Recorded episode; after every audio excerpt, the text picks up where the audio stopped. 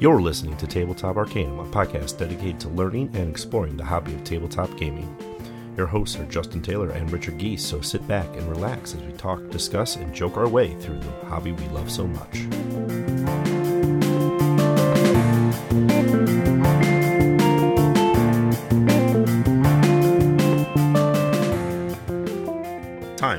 Linear illusion. This book, published in the unseen citadel of Zorat, contains secrets that weren't meant to be revealed for centuries. By reading it now, you are shifting the focus of the maze of reality and destroying a world that could have been.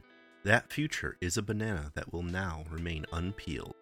Welcome to Tabletop Arcanum. This is Justin, and I am bringing you an RPG review this episode, and we're diving into Exploring Eberron, a DM Guild book put out by Keith Baker through KB Presents on the DM's Guild website. And this is a primarily big deep dive lore book of Eberron that, well, I'm a big fan of the Eberron setting, so I wanted to kind of read through this one and get through it and kind of talk about it because if you're a fellow Eberron fan like myself, or looking into the setting from the Rising of Last War source book for Dungeons and Dragons 5th edition, this might be the next expansion book that you may want to pick up because it takes what was there and just compounds on it.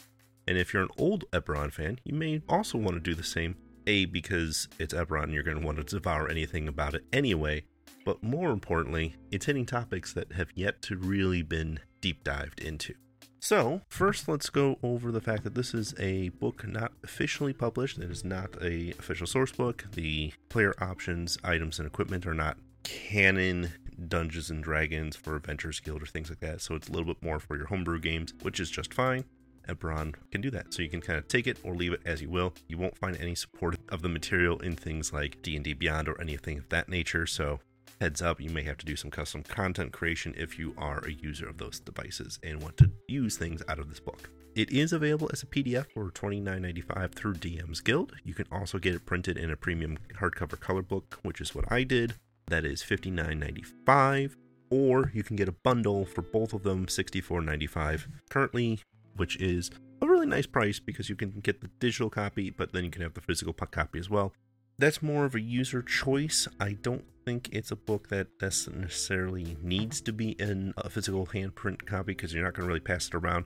But I enjoyed reading through it and having it in my hands just to read through all the lore and like putting a bookmark in it, setting it down, and picking it up when I had free time let's also talk about the quality of the book. This will be my first time ordering something as a print on demand through the DM's Guild.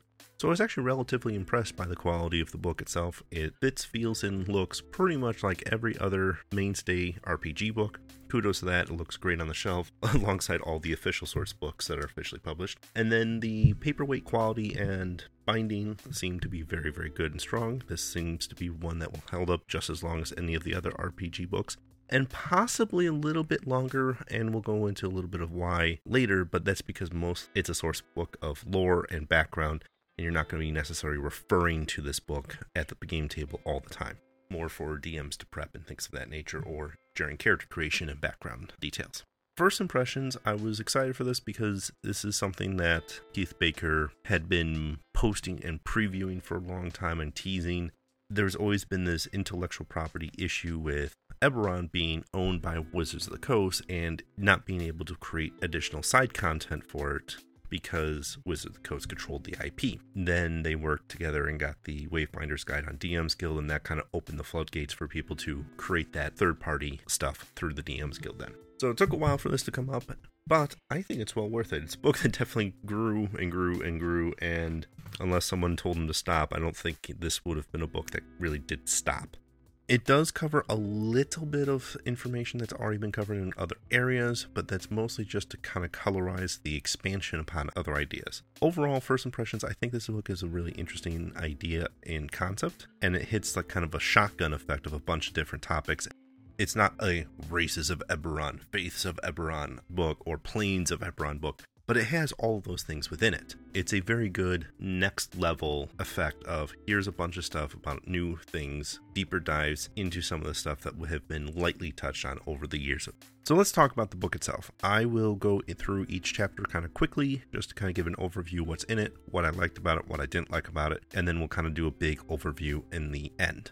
Chapter 1 was discovering Eberron, that had a lot of history, went into details of the creation, Age of Demons, Age of Giants, Age of Monsters, talks about the last war. One big thing that it did do well is it dived into sections like Cyre before the Mourning. Cyre is almost always talked about in other source books as here's the Mourning in the Mournland, and this is what it is currently. But if you're a refugee or someone who came from there, you kind of want to know what the country was like before everything blew it up so that you know what you're trying to recreate or trying to get back to or, you know, what you should remember.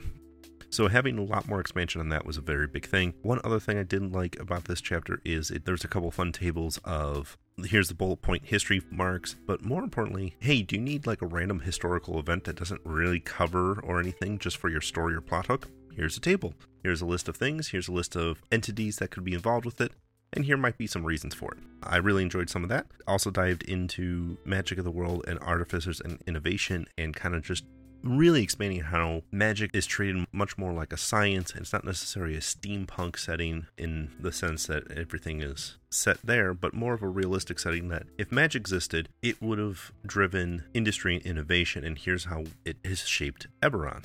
Chapter 2, I was okay with this chapter. This was the races of Eberron. It dove a little bit deeper into changelings, the elves of Aerenal, the Kalashtar, the shifters, and the Warforged. There are lots of source books on all these topics. It does correlate a lot of it into a nice clean spot. So I do like it for that, opposed to having to dig through all the different source books for every little tidbit about traveling changelings and established changelings versus the elves and Aerenal or, or details about the Kalashtar and how they function. I don't necessarily feel like it did anything super groundbreaking or new, but it definitely is. If you want to know more about the races of Eberron and all you've experienced is Rising from the Last War or Wayfinder's Guide, this is definitely the next level of knowledge that you're looking for. Chapter 3 Faiths of Eberron. Faiths of Eberron was a source book back in the 3.5 days, and it was pretty good. I liked it a lot back then. And this does a lot of that same groundwork and dive into what some of this stuff is like for Eberron and more than here's a couple pages about the faiths and what they do. It really dives into the Silver Flame, the history, the lore, how they've impacted the world, the Blood of Vol, how they function, and doesn't necessarily paint the Blood of Vol as a evil necromancers sort of vibe that a lot of the other source books have kind of painted them, but it really just takes it back like this is how they function, this is how they work, this is how it is. There's that stigma about them, yes, but that's not necessarily always the case. The Sovereigns and the Dark Six are covered. The best piece of this entire section, though, I will say, is actually the bits on the cults of the Dragon Below because the Cult of the Dragon Below isn't a unified thing. It's just kind of a big tagline for anything that is weird, culty, or deals with Khyber or Khyber creatures. They all function differently. Like in the real world, it's just saying all cults are equal. Not really. It doesn't work that way. So it's nice to see a lot of that and a lot of examples and how they can function and differently how they can impact your game. The one thing that I found odd about the Faiths of Eberron chapter was that the Aasimar descriptor is put into here.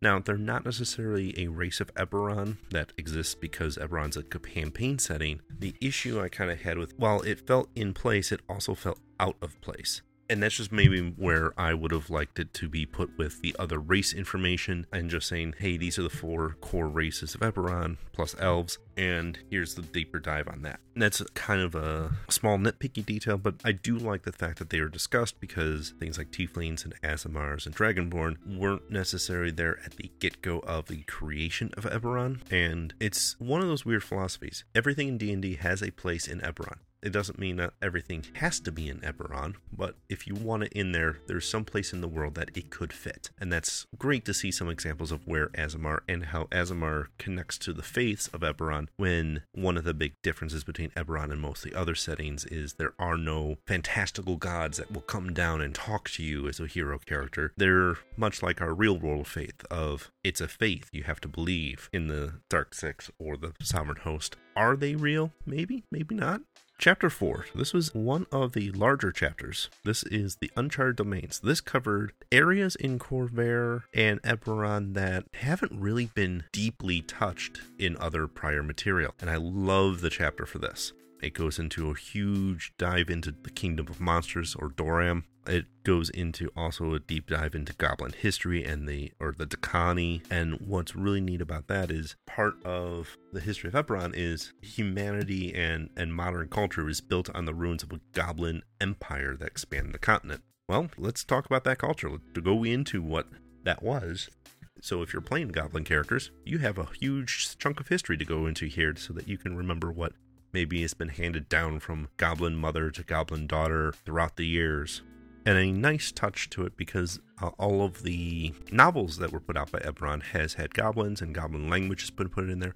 So there's a two page spread in this book that actually is the goblin language and a glossary of what words are. And if you want to RP and flavor that into your game, great. It's there for you. Go for it. One other section it does dive into that has been touched a little bit, but never into this deep detail either was the Mror Holds, where the dwarves come from, and what are they doing, and how all the clans interact, and how's dwarven culture impacted Eberron. And it's interesting because we've seen the deep dive on elves. We know how the Talenta halflings are different, and we know that the Zilgnomes are are Zilgnomes in most other source books, and I've heard this in the community before and I've seen it before, dwarves are dwarves. And then, like, that was just kind of the feeling. Like, dwarves weren't really anything unique or special in Eberron. And the 5th edition Wayfinder's Guide and Rising from Last War have really twisted that around a little bit to make sure, like, no, here's some things that make dwarves unique to Eberron and you know here's a little twist on the standard old tropes but this takes it to the next level of here's what they're dealing with here's what the clans are like and if you really want to be a member of one of the most notable dwarven clans here's a couple paragraphs about that clan so you can get more information on it and then the chapter rounds out with talking about the undersea in Eberron, the Thundering Sea specifically, which was actually cut material from prior source books where you only have so much time and only so many pages and you have to make cuts where you can. So there's always been like this. Yeah, there's an underwater nation. Ships pay tolls and have sailing rights over the Thundering Sea to get to Xen'drik and Stormreach there. However, we don't really know anything about it other than, yeah, they exist. They're there. The Sahuagin and the Sea Elves, they're a thing, but not really anything else than that. And this dives into how is Underwater World in Eberron different. Fifth edition, I think, is a great time to explore that. I don't think this would have gone well in other older editions of D&D, mostly because Underwater Adventures kind of sucked, personally, until now. Like, the rule set and mechanics of underwater battle and things like that are interesting and not always used, but they're not to the point where they're cumbersome to make you go, ugh, let's just not deal with that. So to see that is nice. I would like to see a little bit more of an overview of all of the nations, a little bit broader stroke, kind of like what we've seen in Five Nations or other source books, where like here's a big overarching thing of here's all of, like the different nations that are in the seas. We don't need the deep dives of them, but we definitely need the 101 level. Chapter 5. Now, this is the chapter that I think I was most excited about when I got the book, but I think the Uncharted Domains tipped as my favorite chapter of the book when going through it. Not to say that this isn't like number two in my list, but the Planes of Eberron. Eberron has a unique cosmology. It is not the standard planes that D&D worlds typically have. So we've gotten the names, we've gotten what their descriptors are, we know what the plane of fire name is, we know what Dal-Quor and all of these, the realm of dreams and, and all that is, and we've gotten some details on some of them, but there's never been a Planes of Eberron book to go, this is how the plane of fire in Eberron is not like the plane of fire that your standard D&D books have described. It's long, long overdue for this chapter, to be honest. Some of the best art in this book comes out of this chapter. This is probably what I would think would be the linchpin of what started exploring Eberron, and everything kind of spiraled and built from there. Feels like that in the book, and that's not necessarily a bad thing. I feel like there was a lot of love and care put into this chapter, and it shows in the content and the quality that is there. It is not as exhaustive as I would have hoped a true Planes of Eberron book could do, but it does a really good job expanding from the couple paragraphs that we've had for each plane in the past to a couple pages for each plane. It's baby steps. Now, you know, we're going from a handful of paragraphs to a handful of pages, and now we can go to maybe a whole book that really dives into each of them with each getting their own chapter where they're getting a, dozen pages dedicated to each plane or so. That's a pipe dream. I would love to see it. Keith, if you are listening to this podcast for whatever reason, thank you for writing it this much already. I'm looking forward to more. We're already at 200 of the 250 pages. So the last 50 pages are really your player option pieces. your character options, add a couple backgrounds, add a couple sub races that help flavor some of the races to Eberron, like the elves or the dwarves. A little bit more on the gnolls, the goblins, the bugbears that you can play, and they're really encouraged to play in Eberron because they're all over the place. A couple more class options for the artificer, which was introduced in Rising of the Last War, but we have seen Tasha's Cauldron of Everything at this point and gotten a little bit more from there. So here's a couple other ones. And I think the Druid Circle of the Forge was my favorite ad in this, where if you're playing a Warforged Druid, you might want to look at that because it's going to feel a little bit more like what a Warforged, which is not necessarily a natural creature, dealing with things like wild shape and how do you blend those two things. Chapter 7, which covers some magic items, some very nice common items, some very much Dragon Mark focus items, which we've been lacking focus items are a unique thing to Eberron because if you have a dragon mark, these are items that only work for people with that particular dragon mark. Kind of a lock and key system, and that's what makes the Dragon Mark houses a very powerful entity. It's not just, oh, here's a couple spell effects they can do. There are specific magical items that only work for the heirs of the mark.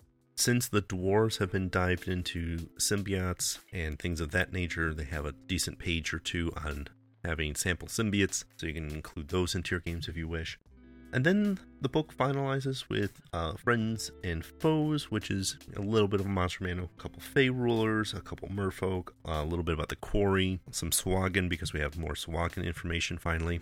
It doesn't add anything super detailed or great that I would say, oh, you have to buy the book based on those, but they're nice to haves. And when you're looking at building a book for something like the DM's Guild, you want to make sure you have a little bit of those things in there because that's what people are also are looking for sometimes. It's like, hey, can I get a new monster I can lift out of this? So that's the overview and my thoughts as I went through the book. Overall, I haven't talked about my favorite piece of the book still, and it's a natural way of writing that I think more D&D books or more RPG books in general need to do this. I called it a lore book, and a lot of lore books out there prior to this that I've read that is here's just information download. Deal with it, figure out whatever, use it or not use it. I'll, I'll go back Age of Demons. There is a section of here's what the Age of Demons is. It starts with a couple bullet points. Here's the big things that you need to know. A couple paragraphs of here's the bigger stuff that you should probably know about, how it started, you know, big strokes, what happened in the middle, how that age ended. But they go a step further in this book. Why does it matter? This is something that you can craft stories around. This is something that you can craft characters around. Then they take it a step further of how do you want to create a character with the Age of Demons in mind? Like you want to use the Age of Demons as your inspiration for your character. How can you do that? We're talking about something that nobody remembers other than myths, fables, and legends. So having that was one of those beautiful strokes of genius of how do I use this information?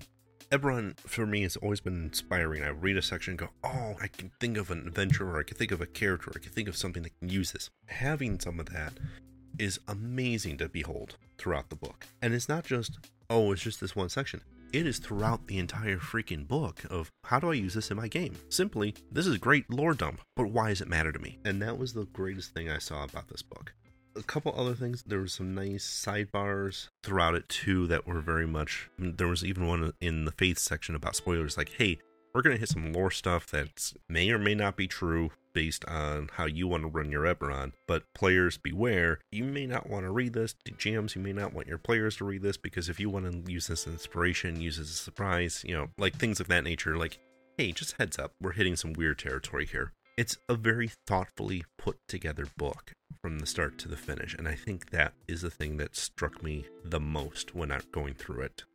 I'm not going to say I looked at all of the archetypes and made sure that they looked balanced or no, that's not what I got this book for. I got this book for the lore and how can I incorporate this into my Eberron games in the future. Honestly, I think the book hits it out of the park for that some of the things I would also say is this is not a book for everybody. If you're not into Eberron, you're not going to care about this book. If you're not interested in running an Eberron game, you may not need this book. I think it's a great use, and if you have inspiration to make a character that is tied to the Mror Holds or is tied to Droaam and you want to make a hobgoblin from Droaam, this might be a book that you might want to pick up and add to your collection for that particular character depth. I don't think it's a book everybody needs to have. However, if you're an Eberron fan, definitely pick this one up. If you are a DM running an Eberron game, I highly recommend the book in that sense. And if you're a player, take a look at the table of contents on the DM's Guild. If there's anything that pops out to you, either that I've described throughout this episode or that you see on that list, highly consider picking the book up, maybe in the PDF form for yourself, or as a group, maybe pitch in together and share a copy. Either way, Exploring Eberron was a fun read. I really am looking forward to seeing what else KB Presents puts out, as I think this is just opening the floodgates for future potential. I want to say thank you for listening to Tabletop Arcanum's review of Exploring Eberron from KB Presents and Keith Baker. If you enjoy this episode, we are on Facebook, Instagram, and Twitter. We're also on YouTube. So find, like, subscribe, hit that notification button, leave us a comment. Please leave us a review at wherever you listen to this podcast, as we do appreciate and read all of those. Until next time, happy gaming.